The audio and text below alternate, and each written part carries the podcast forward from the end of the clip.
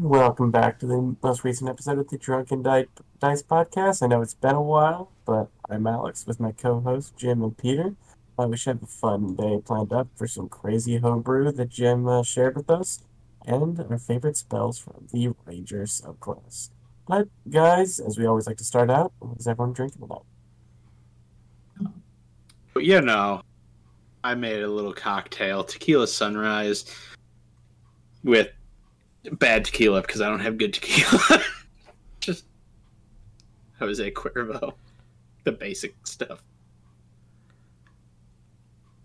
I am going with something a little strange that I tried on Sunday, so I know it's not crap. Um, but it's um, I'm gonna not pronounce this right. Schofferhofer. It's a ha- it's a wheat beer and it's pomegranate. Sounds like it would be bizarre, but it's actually fine. Pomegranate wheat beer. Yeah. Interesting. Say, I am drinking a rye whiskey tonight, which Ooh. I know there's some shock because I don't like rye whiskeys. This one, Yeah. the uh, Nashville Barrel. This was the barrel pick from a local restaurant in Georgetown called Local Feed. And unlike most uh, ryes that go and punch you in the mouth with rye and just like to keep beating you with it, this one starts off with the rye, but then finishes off with a buttery smooth finish, and it is quite amazing. So much so that after I tried it, I asked to buy a bottle from them. I said yes. Nice. so it's eight years old. It's 115 proof, and this is barrel 158. I know it's a very very small barrel, small batch in this, and of course I got barrel 158 out of it. So I I very very much enjoyed it. Did you say that small batch or is that is it single barrel? it's single barrel, but they only Okay. made enough to do I think. I think it was two to three hundred bottles worth. Oh, okay, Wow. cool. That's awesome. Mm-hmm. It's really good. So, well, cheers, everyone, and then we'll get started to Prost. Cheers. start doing some homebrew. Oh, I love homebrew. Love it so much. So, got some fancy candles for us. It has a name, uh, like a person's name, as their candles. I don't know how to say the name, so I'm not Goofy going to. McFancy Pants' candles. Yeah, Goofy McFancy Pants candles. Uh, so candle lasts for an hour. Uh, duration. Yeah. And uh, like like a candle, sheds bright light for five feet, dim light for an additional five. But since this one's magic, it's an uncommon item. Anything in that light is affected by the Zone of Truth spell. Must make a DC 13 Charisma saving throw. And if a creature within the radius succeeds the saving throw, the flame of the candle becomes a stark green to let you know it didn't work. Hmm. Interesting. Kind of like it. It's weird, but I kind of like it. Seems very strong. Seems very, very Right. strong. Also, it doesn't specifically say that uh, it's only particular creatures within the light or All anyone creatures. other than it's just so creatures has within the lights. So everyone in that light, including the person holding the candle, must make this charisma saving throw, or I guess they can just choose to fail it if they want. But if you're trying to use it for interrogation purposes, Yeah. um, which I guess is it's always the case, but For like with even Zone of Truth, but um, with this, like, I assume people are going to metagame. Because if everyone rolls and you know, Alex, you succeeded, and it turns stark green, like, are you going to go, oh, I'll ignore that because I know he succeeded because we talked about our roles? Or am I going to wonder, is my character going to wonder if one of my friends succeeded and we're going to have to RP someone trying to lie? Yeah. Or Sure. are we just going to, uh, are we going to, you know, just kind of metagame that to see if any of us succeeded to know if the person we're trying to cast it on. Honestly, what I would try to do with that regard is I would call it to roll, and then everyone has to message me, or if we're at a table, write down the result of your roll, pass it in, and then as a DM, I'll just go, "Hey, the, f- the flame light's great." That, that could work. Yeah. At least that would keep the flavor of the thing going. Yeah. It's one of those where if we're gonna do this, we're doing it this, so let's let's enjoy it. Yeah. It's just I mean, uncommon item that casts a spell.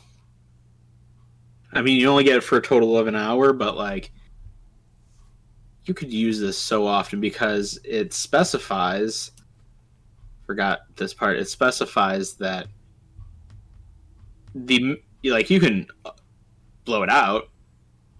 And if it was like it's a minimum of one minute taken off the duration. But if it takes you if you only need to ask one question. Yeah. Oh, okay, a minute, maybe a minute and a half taken off, Oh no. and then you blow it out. Like so what would normally be a spell slot for the day, you can essentially uh, if you're only asking one question at a time, 60 questions for, you know, a minute. It's not bad.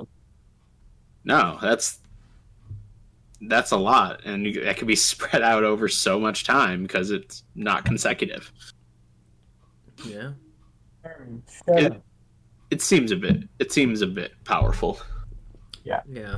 I think that'd be a fun cursed item.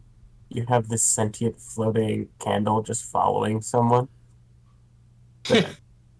It just goes, and then all of a sudden, like, I remember make Christmas saving throws. And so now there's just random zones of truth around. Especially, like, you have your face is like a bar trying to talk his way, and now there's just a candle following him. And there. That would You know what? be pretty great though. I think that could just be fun. If I was gonna put a curse on this, wouldn't necessarily be like maybe it works zone of truth for that one hour. But you're right. It's sentient and it follows you and it floats. It just changes color depending on what whatever it hears. Whether it's truth or lie. Yep. and you got to use like a dispel magic wish or remove curse to get to stop or something like that and so you just like walk into like any shop and you're like oh where'd you find this oh I I, I bought it at the last town turns red and you're like what does what's that candle about like it just turned gr- it just turned red that de- definitely doesn't mean i'm lying nope I would Like- love that. You're just sitting there and it just does something like that. It just goes. And it's not just like, oh, it just turns color. Like it starts freaking out. Like this candle just starts doing like a like wacky shit whenever Like it just, just it does something where like if you lie where you're like, wait, what the is going on there? And then make it like I don't know, like Arcana DC 15 to see if people can figure out or identify spell or something like that to see if people can figure out what is going on with it. Maybe a And higher you- Arcana do like and you now have disadvantage on all um stealth checks. because it's true. It's, it's Yep. glowing all the time. Yep. Yep. Get caught You- somewhere. Hi, who are you? Uh, and disadvantage on persuasion checks. Hi, I'm Because everyone is Julia. just freaking out. and like Just- double where it's like, disadvantage what's on going any on? sort of deception check. you you with a curse this item is useful but still really fun and every so often.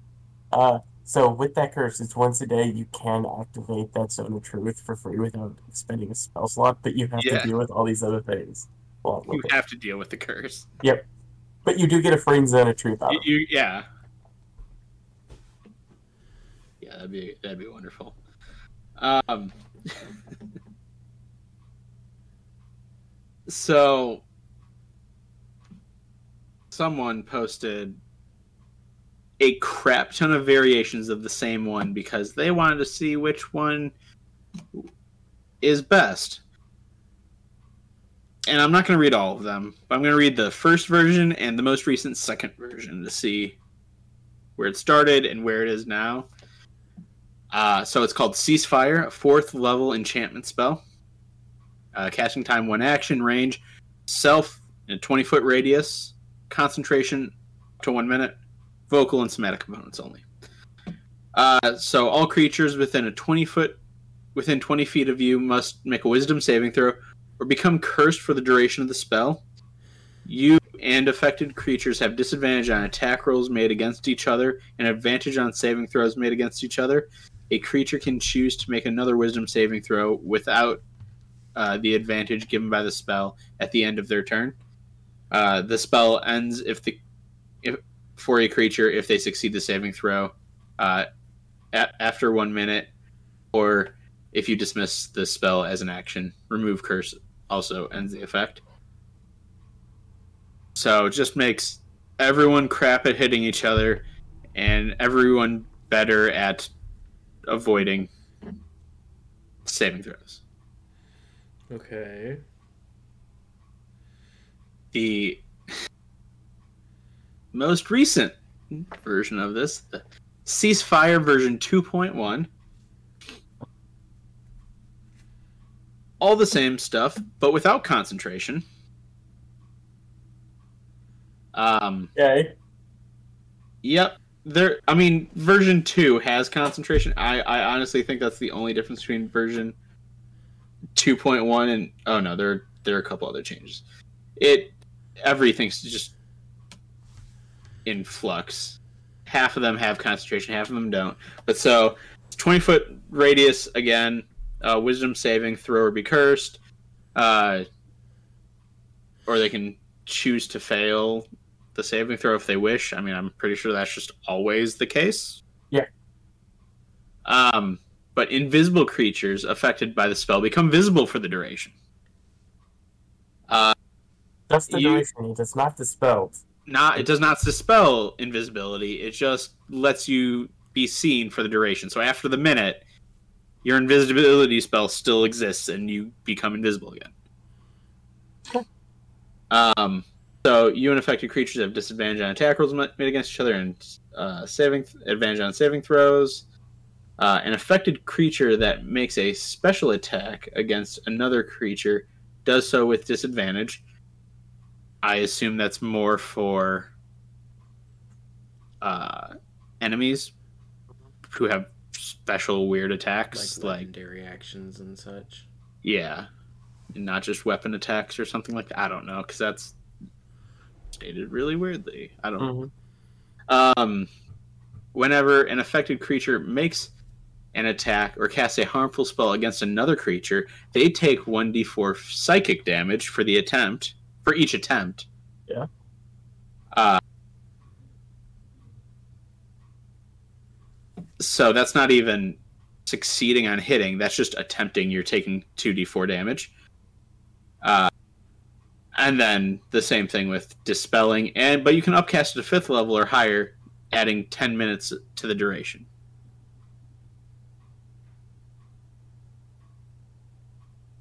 I mean, a previous version the the 2.0 version has concentration and it's 3d6 psychic damage for the attempt uh, I. I just minus like a couple of very rare types. When would it be worthwhile to even use this? if you're trying to break up stop a fight But for a minute, now people know they've been cursed, and that would just be mad at you. yeah I, yeah i mean i hope the the, the person with the charisma can can get everyone to you know get together in a minute Yeah. and uh, at least come to a ceasefire without the spell. Yeah, Yeah, an actual right. ceasefire. Yeah, an actual ceasefire, not magically induced. Yeah, this seems. I don't know. It's a little strange. Yeah, I'm I'm not thrilled with this one. This is this is no exploding banana, that's for sure. No, Exploding line. wasn't it a lemon? It was a lemon, Yes, lemon. Yes, exploding lemon. For a second, I was like, I understand the reference. But I feel like it's wrong somehow.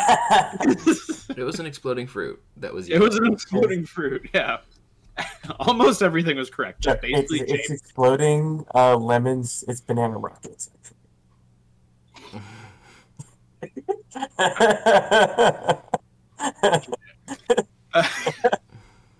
Touche.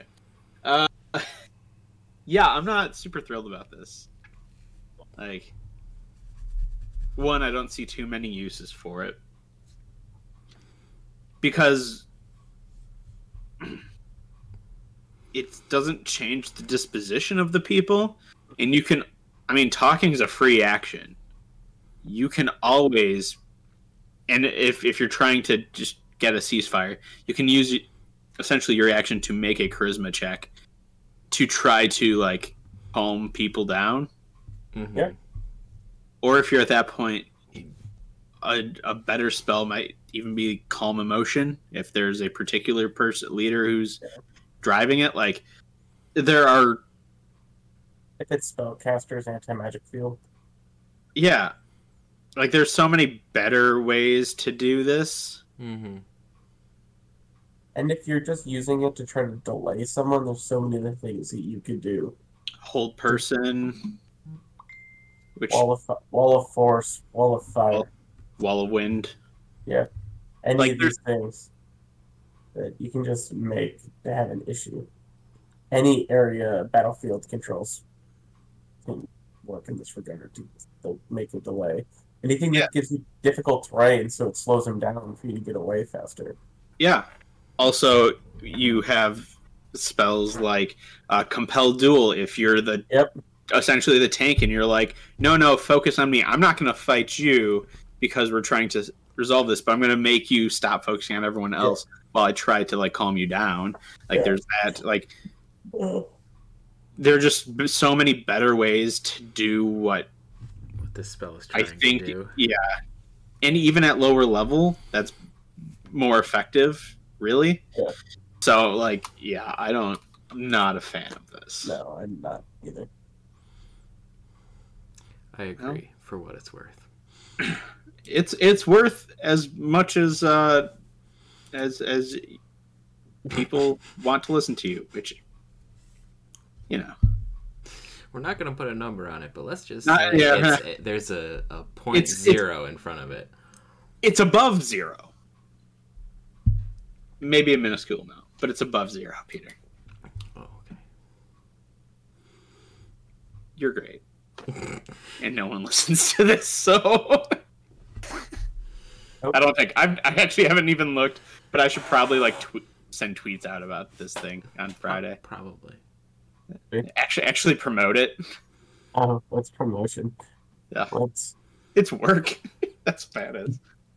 Uh, all right. So now we got a homebrew creature Oh boy. Yay? from Harry Potter, your favorite faceless, ghosty piece of shit, the Dementor. favorite ghosty piece of shit. It's accurate, Yeah. and and apparently it's not owned by the poster, and it's available for free on D and D Beyond, which we know how much I love D and D Beyond, and all of that. I don't. I don't like D and D Beyond because I have all the books physically. Why do I now have to buy them again in D and D Beyond? No. It should allow you to like scan a barcode or something. You would think so, but their uh, D and D Beyond is run by a different company. Oh, yeah, yeah, that makes sense. Like it's done by a different company, so they wouldn't get the money like they have a, a deal with uh, with Wizards, Yeah. but they wouldn't get the money from that scan. They would only get the money from uh, oh yeah, fair. buying it on D and D Beyond. I mean, there's plenty of people who Yeah. only use digital Why stuff. does so. my background look like an acid trip? You know, I I think both of us are starting. Yeah, I see it too. okay, it's not I'm, just I'm, me. I'm seeing it on my face too. Yeah, both of your cameras just started doing weird things. Well, Uh, Peter, hey, we're, we're, how, we're, how we're like bringing in a new audience the LSD people? because uh, our, our podcast numbers peaked at 11 views in the second episode and is only gone. Cool. Did mine just fix itself? Yes. Yours did. Mine got worse. But it's not me. It is just my it is my background. background. I don't Like- know. I would I got accuse you of using a green screen and it being poorly done if I didn't literally sleep on that couch in the background for a while. hmm That's, Yeah, that's, so you know this is real. I know is- that's all real. I don't know. Let me see if happens. Alright, looks like I have tattoos now. I don't know what this. I mean, cool. What if you just like cover? Oh, Hey, hey, hey. oh, It worked. we just needed some weird color light shift, and there you go. There we go. There you go. Maybe it was when it tried refocusing on your face because when mine fixed itself, I covered up my face and then Your face is too powerful. your our both of our faces broke the cameras. I don't know if that's a good thing or a bad thing. I guess I have a tricky face. Trippy. Anyway, so Dementors Yes. got on some weird Speaking of faces that break shit, Yeah, faces that break shit. Um, so this is a CR4 creature. Um, so not not incredibly high level. It uh, I just realized like, uh, maybe knowing like things that it is like would be good. Um. mm-hmm. Swarm of radiant shardlings. haven't heard of that before. Right? I just like. That's. Is this Okay. fifth edition? No. Is that Can't be. Pathfinder? Because All right, SRD because it's better. Okay, yeah, that was a whole bunch of crap. So we're lo- looking same level as like, uh, red dragon wyrmling, a ghost, an ettin, an elephant, uh, black pudding, succubus, incubus, wereboar, were tiger, uh, lamia. I love that a wereboar is the exact same thing as black pudding. Yeah. So armor class 13 hit points 90 or 12d8 plus 36 which is right in the same ballpark Yeah. i mean the the ballpark is i mean it's not fairly narrow but like the lamia has a hit points of 97 with an armor class of 13 so not not far off mm-hmm. um, let's see, strength 16, dex thir- 16, con 16, intelligence 10, wisdom 14, and charisma 7. okay. So, nothing crazy. Vulnerable to radiant damage, resistant to poison, thunder, bludgeon, piercing, slashing from non magical attacks that aren't silvered. Immune to cold, necrotic. That makes sense. Yeah. It's basi- medium undead. I was about to say it's basically dead anyway. So Yeah. Uh, immune to charmed, exhaustion, grappled, paralyzed, petrified, poison, and prone. I mean, can't knock a ghost prone or grab it. Yeah, it, I mean, all that kind of makes sense. Mm-hmm. Bl- blind sight, sixty feet. Um, passive perception is twelve. It the language is the language is it knew in life, but it doesn't speak. We're does anyone know Harry Potter lore? Were Dementors people before they were Dementors? I don't think they were. No. They're they're magic creatures. Yeah. Okay. Okay. So that's kind of weird. They should probably speak like some language, but probably one of those exotics, like Like abyssal. Or Abyssal. something. Or- Sorry, that's abyssal was the one that I was thinking. yeah, something like that. Instead of because this implies that they're they were once living creatures who are now Dementors. Yeah, that's as I recall. That's not how they Yeah, work. they're not they're not Nazgul. They're Yeah. their own things. Even though they may have looked like them in the one of the films, second one. Prisoner of Azkaban. Yeah. Third. Yeah. The third. Yeah. They seem very clearly ripped off. Oh yeah. I mean, in the later stuff, they're not as much, but. Like I don't think they even speak at all. Mm, Uh, I think you hear like whispers and stuff as they're getting close. But it's just like noises, right? It's not. Yeah, like it's yeah, it's, it's yeah, it's it, it's it's basically It's dissonant whispers. and stuff. Yeah, yeah. and since they bring up your memories, your Yeah. terrible memories, you're just hearing things in your own head because they're just like magically forcing you to relive your trauma. Yeah. Yeah. I mean, minimally, this does say they don't speak, so it's mainly just about what they understand. Like if you talk to them, try to. But Yeah. Good luck reasoning with a Dementor. Although in the books they can be ordered around by certain people, so yeah, I mean they got a deal over there with, at Azkaban. Yeah. it's it's part of the deal. So you would assume they understand language. yeah. Um, and so, all right. Uh, so they have an aura of cold and sadness. Keep Padme away.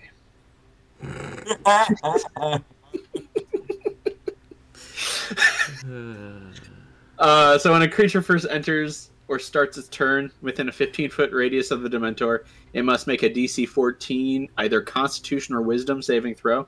Pick one at a time. Interesting, you get a choice there. Uh, on a failed save, the creature takes five cold damage, or 1d6 plus two, uh, for Constitution or Psychic damage uh, for Wisdom. Uh, no damage on a success. So There's kind of like a constant cold or psychic damage if they're close. Okay. Interesting. Uh, then their actions they have uh, deadly grasp, uh, melee weapon attack. Guess it's a weapon. All right. Uh, so plus five to hit, uh, reach five feet, target one. Um, damage is eight or 1d10 plus 3 necrotic.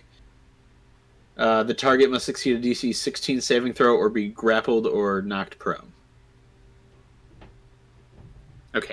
I just gonna say this would not be a weapon attack. Just be like a melee attack. They're not holding a weapon to do this. This is their hands. I mean, if you added like a claw to it, then I guess you might be able to classify it a weapon. But other than that, Yeah. I mean that's not crazy damage. no. Uh, Do you have the kiss of death on there? they do have the kiss of death on there. Nice. Uh, so the Dementor's Kiss.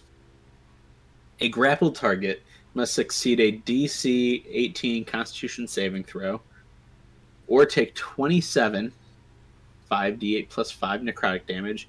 The target takes half damage on a successful saving throw. If a target is reduced to zero points by this attack, instead of dying, it becomes a Dementor after 1d4 days.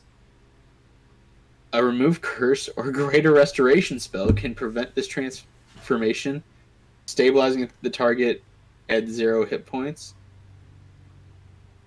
Uh, once the transformation is complete, nothing short of wish spell can reverse it. That sounds like the Nazgul to me.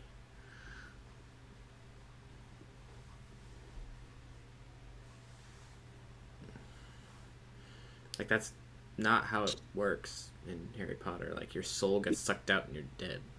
Yeah, Not, no, you're not dead. You are not dead. It is. Oh, it is yeah. mentioned specifically. It is a fate worse than death. Yeah, yeah. that's right.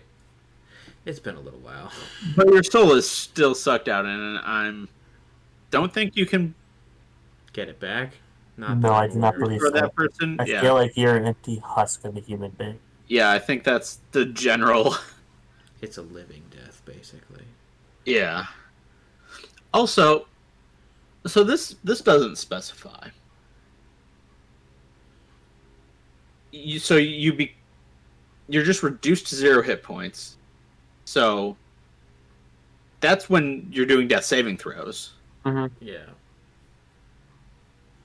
So are you just uh, like even if you're stabilized and given a healing word or something like that, will you still become a Dementor in 1d4 days? That's kind of what it insinuates.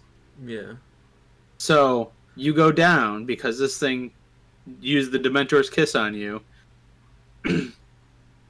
Your cleric casts healing word to bring you back. That's not a remove curse or greater restoration spell. No. That's 1d4 days, you still become a Dementor. You were reduced to zero. Work. Yeah, That's how vampires work. which are already a thing in the game. Yeah, Also, I don't think have that strong of an ability. no. uh yeah i'm you know i was with it for a while there Yeah. un- until that last thing Yeah, it's a bit. It seems a bit much. Like it, like the rest of it's interesting. You know, interesting flavor and all that. But then, just the automatic one d four days you become something just doesn't matter. yeah That seems a little i mean much. greater restoration or remove curse what Would you have that at that? I don't remember. because cr4 insinuates that like a party of four at level four can take it on Yeah. like party v dementor um i don't i'm trying to quickly look it up if it's a third level ab- aberration spell for remove curse don't think your party can save you. Maybe at fourth. Uh, I don't think so. I'm.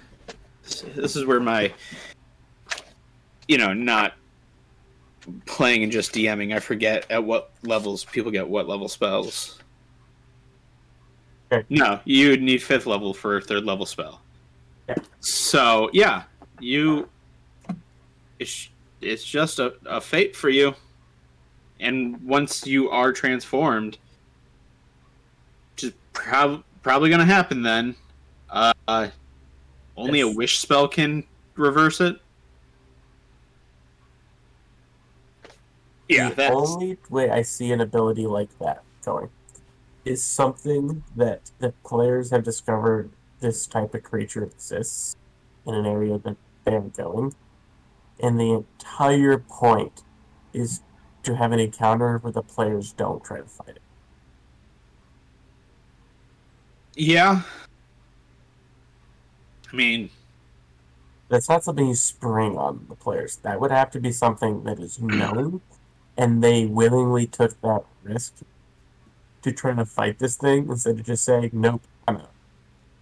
like, it would be an interesting minion for a like a mid-level party before a main boss. Like, Mhm. throw a few of them in there against like a level nine or ten party. oh. Um,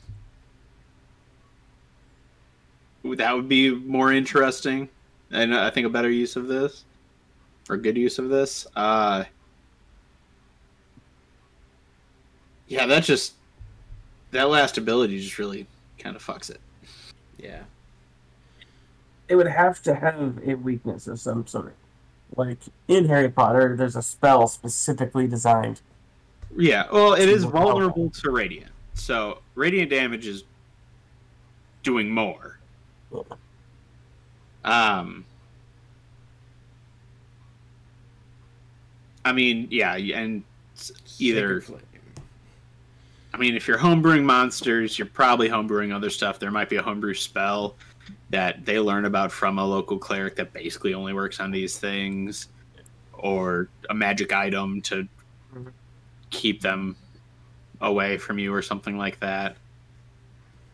Yeah. But Ooh, you have like an orb that gives you like an orb protection around you for an hour, and you have to get through a dungeon in that amount of time.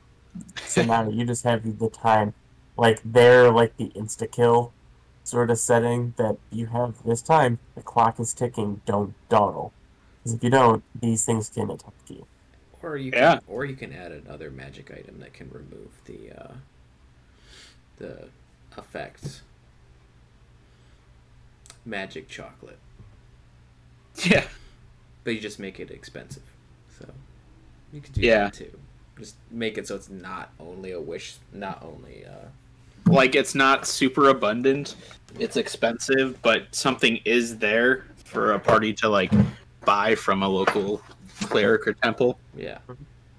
Yeah. So that would be better than just like, well, if it's a if you're lower level, you're kind of up shit's creek. So Low level, fuck you. so you know. and yeah and potentially like a protect from evil and good to prevent the transfer like prevent that from happening in the first place hmm i mean that's only good against one person but you throw that on your front line it works up to 10 minutes for that fight. I would say that would work. You give up so so yeah, protection. yeah i mean they gives it already gives advantage against saving throws against relevant effects and i would con- I don't, it's i mean not quite a possession frightened or charmed but like i don't i'll accept it Say, Yeah. well, if we're homebrewing this thing, we can add an extra homebrew to make a spell Yeah. that clearly fits yeah the it, gist what we're doing. So, Exactly. Uh, inter- interesting. If person who does own it ever watches this, way to go putting on something easily on D and D Beyond, right? good for you. I, I I hear it's a great website. Never gonna use it. Uh, that's that's it. That's all I want to say that person. You've heard everything else I want to say. Um, so moving to a ridiculous level, ninth level evocation spell, Armageddon. Casting time one action. Okay. Range self. Verbal and somatic components only. And duration one action. You choose one of the effects to activate. You summon a uh, 120 foot high firestorm within 60 foot radius around you. The, f- the firestorm remains for three turns, and on the end of your turn, it deals 8d6 fire damage to everything within the storm but you, and obscures the vision for every creature within the storm or looking into the storm but you. Uh, the fire burns everything that is flammable and that isn't being worn or carried. After three turns, the firestorm ends. Okay. Or you can choose up to five creatures. You then summon a 120 foot high firestorm within 60 foot radius of you, and the firestorm lasts until the beginning of your next turn. On the end of your turn, deal 8d6 fire damage to everything within the storm, but the up to five creatures you chose and you. It obscures everything. Uh, basically the same effects. So it it's can- just for one turn, and you can Why? protect your You can protect people but do less damage. Yeah, Or you you- can I just mean, hurt everyone and do more damage. yeah, because I mean, you're getting every, essentially you're getting everything flying, and a 60 foot radius, so 120 feet diameter. Like you're you're gonna have friends in that. So protecting them from eight d six. So far, this spell is sacrificing damage to hit all the things. Yeah. Okay. Uh, so then, uh, the following effect happens no matter which option you choose. On the beginning of your next turn, after the storm, after the storm ended, you and any chosen creatures, if you decided to cast the second option, begin to levitate. This effect works exactly the same way as the spell levitate, but it does not use any spell slot and does not require you to keep concentration. The ground in the area then crumbles and breaks away, opening a 300, f- 300 foot deep chasm. A creature, all creatures that are standing on the ground fall down, taking the normal falling damage upon hitting the ground, but as necrotic damage instead of bludgeoning. The creatures f- falling hit the ground on the end of their next turn. Creatures on the edge of the chasm must make a DC 22 dex saving throw uh, in order to grab the edge and not fall down. I rescind my previous statement. it got ridiculous. Yes. It was like, yeah, this is from, okay. And all of a sudden, what the? Oh shit! So essentially, that's max fall damage. Yeah. 300 foot, it easily is beyond what you would need for 20d6, which I believe is max, max fall damage, if I remember correctly. Yeah. And they're not coming up from that. They're not coming up from that. They have And- And that's necrotic damage instead of bludgeoning. Well, the so things that have wings, are they still flying or are they on the ground now because of the firestorm? I would assume something flying would remain flying because it doesn't specify that it would. It, it doesn't specify that it knocks them prone or incapacitates them in any way. It's just everything that's standing on the ground Falls. falls because the Oh, ground just breaks away into this 300 foot chasm. Hope you didn't do this somewhere important. Right? Middle That's just the town square. 120 foot sinkhole now that you Yep. have. Yep. I mean, this sounds I- like a great story for somebody's lore, you know, world building for a later campaign. It's like these. This seems like a mythological event. Yeah. that you're in your party see either have like a vision of or hear stories of of some like demigod or something like that some hero the lord did I mean, to be fair, a level like 20 character Is, yeah. I mean, eh, 19, 18, you know, having level 9 spells, they are basically mythological characters. yeah no i i'm i'm just saying like is i would i don't know if i'd want them using it because of the ramifications but i think this thing existing is cool just because i could hear the stories of the tales of the great let's say lobar the mighty as being surrounded by the three of liches and necromancers and their horde. He's surrounded all looks not and then casts this one thing and just fire and drops them all yeah. First of all, just want to call this out a little bit. It says warlocks can know this spell. Level 9 spell. they can only go up to I didn't I didn't think warlocks got level 9 spells. Something i know warlocks have an ability to do weird stuff They definitely get 5th level spells. That's the highest level spell. no they have ways to get. They ways- do. But I'm just I don't know saying nine is one of them. I I don't know. I have never seen a warlock cast a level nine spell. Um so It's that's it's their magic arcanum Yeah. yes they can oh they At can. 17th level they get to choose one ninth level spell slot for the arcanum Okay. So they could in theory do. Now I hear what you're saying about this being myth- mythological, and I think that really that has to come from the fact that there's a now 300 foot deep chasm. Yes, that's the big part of it. Um, There's now this chasm that exists. Because just to put this into context, another ninth level spell, Meteor Swarm, which has the range of a mile, Yeah, that's a. uh, and does 20d6 fire and 20d6 bludgeoning. Yeah, that one It burns everything and all that. So thinking like I mean that's on four per like different points you can see within range, 40 foot radius spheres. So in total the same well I actually I don't think you can I don't think four well maybe four 40 foot radius spheres would be roughly similar size to one 120 foot radius effect. 120 foot diameter. Like I don't think you just add them together because there's space between. I don't know. I don't. Math is hard, and I'm not doing that high level math because I just thought of this potential.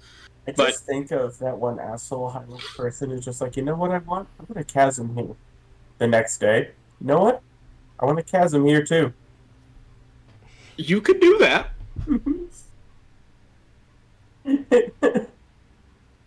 I'm just saying, like, I like the spell, honestly. I do I like too. it. pretty cool. I do too. I, and damage wise, it starts looking a little more powerful than something like Meteor Swarm if you take the first option, because that's essentially an additional 24d6 fire damage. Yeah. So, in addition, really, in addition compared to Meteor Swarm of 4d6 fire damage, um, Yeah. And over a longer period of time. But because your friends are most likely within a hundred or within a sixty foot radius of you in this battle, like they could get out essentially in time before the chasm falls while taking this damage. But also since it obscures vision, depending on how you want to rule that, they might not because they might get turned around in the firestorm. So there's way more risk to it than something like Meteor Swarm because you choose the points in Meteor Swarm. Yeah. So I like it. Like I like this spell as a ninth level spell that makes things go boom. I like it a lot. Yeah. Would love to have this like a spell like a big bad would have. Sure. Like especially just going into a world, your party encounters just a unnatural amount of deep chasms. And you're just like, what the hell is what the hell is going on? Why are there chasms everywhere? Be interesting. Perfectly perfectly circular ones as well. Like almost created magically. What the hell happened here? Be interesting. Mm-hmm. I like this a lot. I like that one a lot. I yeah, I just kind of like this. Uh, And The then they spell. counter a lemon. oh my god. I will not drop those splitting lemons. I love them. I love that. They are pretty You do. great. Fantastic. Uh, yeah, yeah. This is just wonderful. Mhm. I love it. I love it so much. Um, two more things. One fairly quick one, and then one to get into a little bit. So the first one is a magical hand axe called the Hell's Retriever. It's a plus three hand axe. Um, it requires attunement. It has 10 charges that reset at dawn. Uh, the Hell's Retriever is an ancient hand axe with an incredible power mas- mastered by the Hellbound called uh, Hareshna. While attuned, you gain resistance to fire damage. You can use Hellish Rebuke at second level by expending one charge. Uh, when you hit a creature with the Retriever, you can choose to expend two charges to d- deal an extra 76 fire damage. Or by expending five charges, you can throw Hell's Retriever in any direction you choose in a 60 foot long, 5 foot wide line. Each creature standing in that line must make a dex saving throw DC 19. Uh, the creature takes 10d6 fire damage on a fail, half as much on a successful one. On your next turn, as a bonus action, Hell's Retriever will boomerang back uh, at you in the same line uh, if you're still in place. Each creature still standing in the same line must make another dex saving throw or take another 10d6 damage. Uh, or have as much on a successful one. If you move away from uh, your place more than five feet, or you're knocked prone or unconscious, Hell's Retriever will boomerang back uh, at you, dealing no damage. Each time you use Hell's. Uh, apparently, there's another one called Hell's Redeemer, which they did not link, or they just forgot what they named this weapon. I'm guessing the, the second one. Uh, so each time you use Hell's Redeemer, oh, that's the name of it. I'm stupid. It's the name of this ability that uses five charges because I'm stupid and can't read. Uh, you must This, we should go into the spells. I think we've had a, you've had enough homebrew for the day. It's just all kind of So, so over. Yeah, I was just reading quickly. Uh, so you must succeed a DC 15 Wisdom saving throw on the end of your turn, or be affected with a with short-term madness. See madness in Chapter Eight of the DMG. Interesting. Yeah, so I mean, you want to use something super powerful on there? You might. You're gonna go. You might go mad for a little bit. Fiery Mjolnir. There you go. And this is like legendary in attunement. It's cool. I like it. Yeah.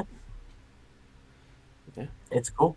It's like especially if you're going in like in game you've either gone to avernus for something or you're doing something in avernus and you f- like find this in avernus Yeah. that would be cool I agree.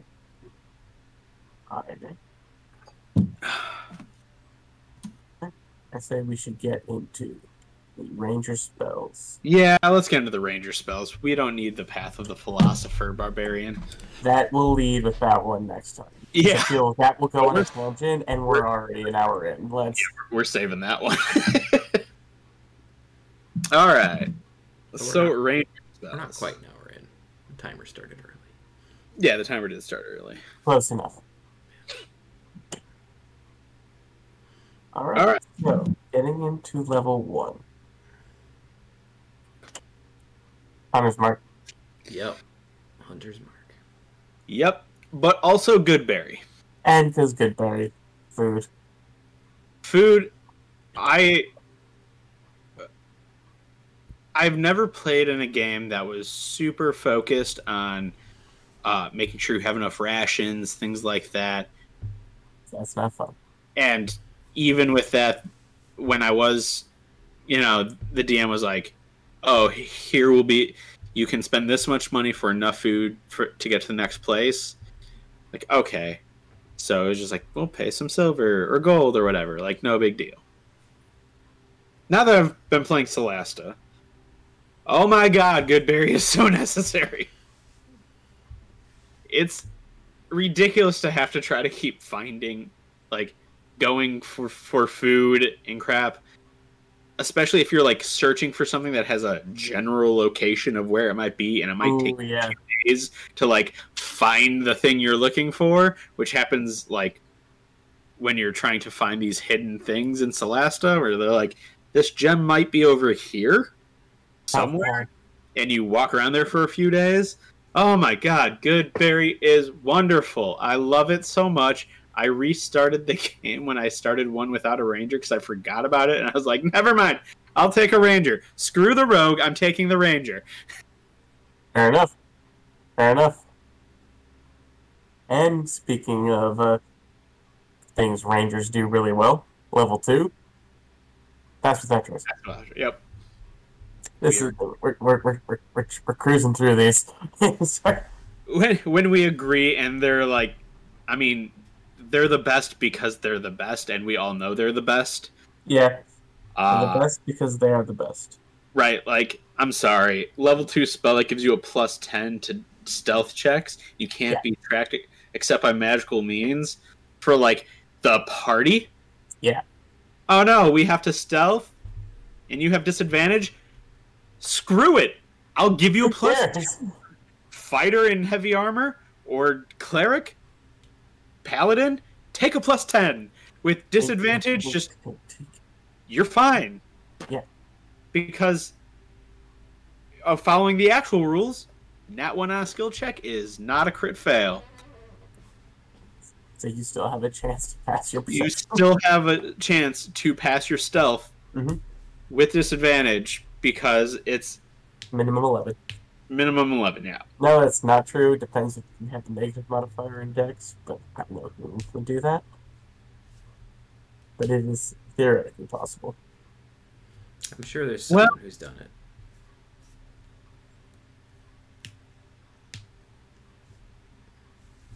Technically, the spell doesn't say it adds 10 to your stealth. It says you have a plus 10 to dex stealth. So you could it could be ruled that it does not say you already like you have a 5 proficiency bonus and five in dex could potentially do nothing. I don't know if it's been ruled by like the head honcho uh, that we all go to when we need help ruling on things as DMs, Jeremy Crawford. But potentially, because the spell is written in a certain way, you could rule that.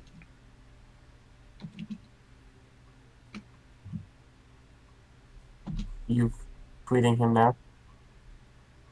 I am seeing if it was already asked. there are quite a few questions about this spell. Because it's ridiculous. It well, one was will it, does it allow you to hide in plain sight? No. Because of the bonus being so high.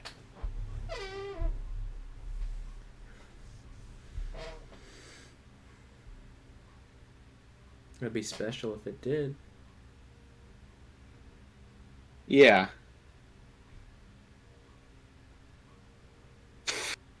Camera's getting trippy again. Oh no. I'm him. Oh my.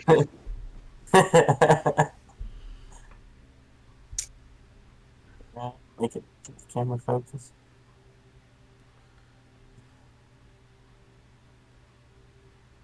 Hmm. Okay. And one of the things was like, oh, here's how I would I want to homebrew this spell to lessen it because I can't deal with this. Hey, while he's looking, I'll go over my third level spell, which I chose lightning arrow. I chose like what? it, lightning arrow, because it is a good way for the ranger to do some area of effect damage, even though they're likely going to be an archer, because that's how rangers are the most to be. Uh, so when you make an attack, you get to shoot um, lightning in that, and your target will take 48 lightning damage on a hit or half as much on a miss. Then, however, if you hit or miss, all creatures within a 10 uh, feet of the target have to make a dex saving throw or take 2d8 lightning damage or half as much on a successful save. This has the potential to deal a decent amount of damage Yeah. in an area that rangers generally can't do, which I think is really nice. Yeah. And because you cast the spell and you still uh, have to do a ranged weapon attack. Oh, and the casting time is a bonus action, by the way. So you can do attack, attack, cast this. Your next attack is this, and then you can attack again. So you don't even lose any of your action economy Nice. I uh I think we've talked about this spell before, but I went with elemental weapon. Um because it makes you know makes your weapons magical. So if you're dealing with it's like you're hitting something or shooting arrows at, it, it's like oh look, it, it can't get hurt by non magical damage. Screw that, my ma- my weapon's now magic. so, um, so like you you get to choose the kind of damage. It's plus one to attack rolls, and it deals an extra one d4 damage of the type of uh, effect that you choose, and it can increase if you decide to cast it at higher levels. So it's a concentration spell though, which kind of sucks. But other than that, you know, it's not a bad spell. Have you found a verdict? So it does stack on your normal one. Cool. But you can't stack multiples from multiple casters. All right. So two people can't both cast Pass Without Trace and add a plus 20. That would be insane. That would be insane. Hilarious, but it's Also, as Jeremy Crawford does clarify, uh, it does not cover up your smell. Uh, fair enough. Yeah, So the if you bonus to stealth does not make you harder to smell, though. So if you have like dire wolves chasing you, you're still screwed. yeah, it's it's visible tracks and like, you know, concealment, Yeah. not invisibility All right. or not smelling like shit. Uh, Your third level. So my third level is Conjure Barrage. So throw a non-magical weapon or fire a piece of non-magical ammo into the air and create a cone of identical weapons that shoot forward and then disappear. Each creature in a 60-foot cone. 60-foot cone is so much area. Uh, must succeed a dex saving throw or take 3d6 on a failed save, half as much as much on a successful one. The damage type is the same as that of the weapon or ammunition used as a component. Which also means if you have like a poisoned arrow and you use that, Uh-huh. as long as It's it's not a magical Yep. thing, it is identical and uh, you can stack the I I would say you could stack those effects because it's non-magical. It's actually exploding too. If it's not magical, Yeah. Yep. yep. Oh god. oh god. I mean, a lot of that stuff is not in D and D officially. um, recently with the Akashas, you have been having the uh, the actual thing with firearms. You do. Like you have a feat and everything about it. So, Well, I mean, firearms have have been in the Dungeon Master's Guide the whole time. but, if, But- you should be like- able to break up something for exploding arrows. Fire. Just like a little like powder pouch at the end of it. Just I mean, like a fire arrow or something like that's Yeah. that's easy. But exploding, I don't know. I'm just like taking like a thing of like a powder attached to the end of the arrow, so when it strikes, it just goes boom. Yeah, yeah. I'm just. I don't think that particularly is something like spelled out in the book. Yeah. Something you're gonna have to Homebrew homebrew yourself. little bit, Yeah. or use something from like DM's Guild. Yeah. It's out there, so Going to the barren wasteland that is level four for rangers. I went with summon element. Yeah, me too. All right, there we go. It's action economy. Elementals are pretty great. Yep. Merry Christmas.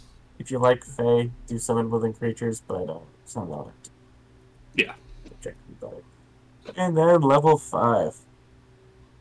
Level five, I went with Swift Quiver. Did anyone not pick Swift Quiver? Same.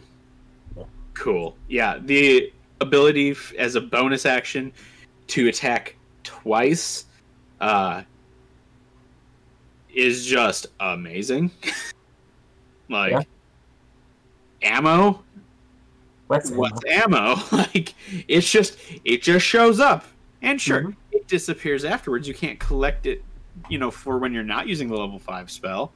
But you know, that's four attacks. and it's a and it's a bonus action too. So you can Yep. cast it, attack, attack, attack, attack. hmm Yep. Here you go. Some fun. And I love the material components. You need a quiver. Yep.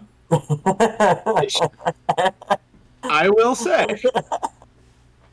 Uh, I the because it is range touch, so you can cast it on someone else. If I remember correctly, with the fighter in their starting equipment, they get twenty arrows. Yeah. No mention of quiver. Mm-mm. They just get twenty arrows to put wherever they want, I suppose. So you might have to buy your fighter a quiver if you're going to use it on him. Yeah. What's it got in its pockets? what is a pocket but a small quiver? Exactly. Uh, this picture in my head of this fighter. He's like has a little thing, but he doesn't using a bow. He's using like an atlatl just like launching sticks with it. He's like, Yeah. He, just, he has a quiver for him, so he gets this and he's just like, yeah, yeah, yeah, just just the fire trying to throw it. that's the ridiculous thing. He gets a bow. He gets arrows. He does not get a quiver. The What? ranger gets a quiver. It specifically says a longbow and a quiver of 20 arrows. just Typo or just hilariousness? Hilarious. hilariousness, I hope. He just But- pulls. He just literally pulls him out of his ass. You know, Alright. storing in the old prison pocket. Get some necrotic damage with that.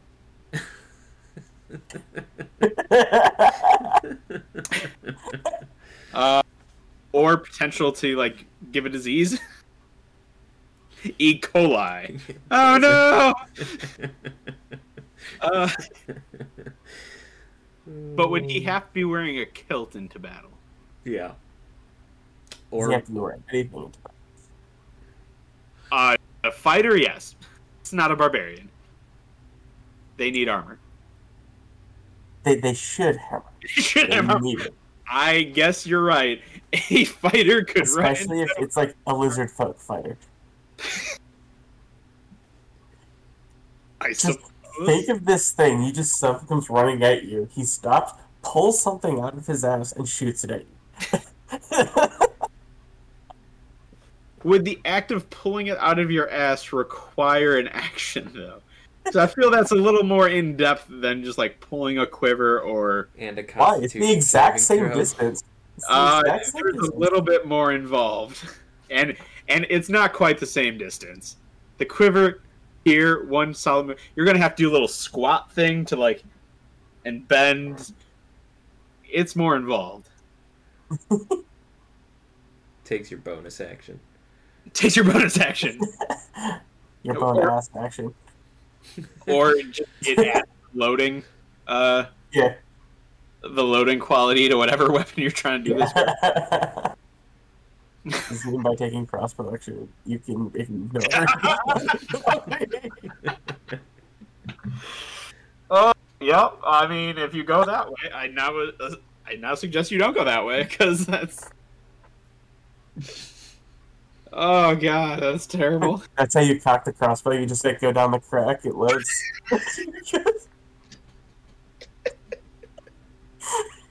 Oh no.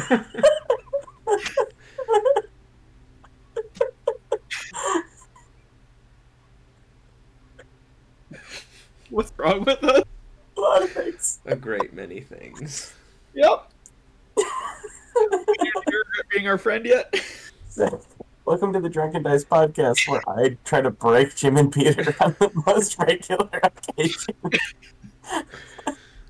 You've been successful like the last two times. And, Oh, right. Oh no! And those are folk just shit a lemon. and I got it again. oh nope. nope. oh boy. As your DM, I know I will never allow this. I don't care how crazy and fun my games get. Uh, no.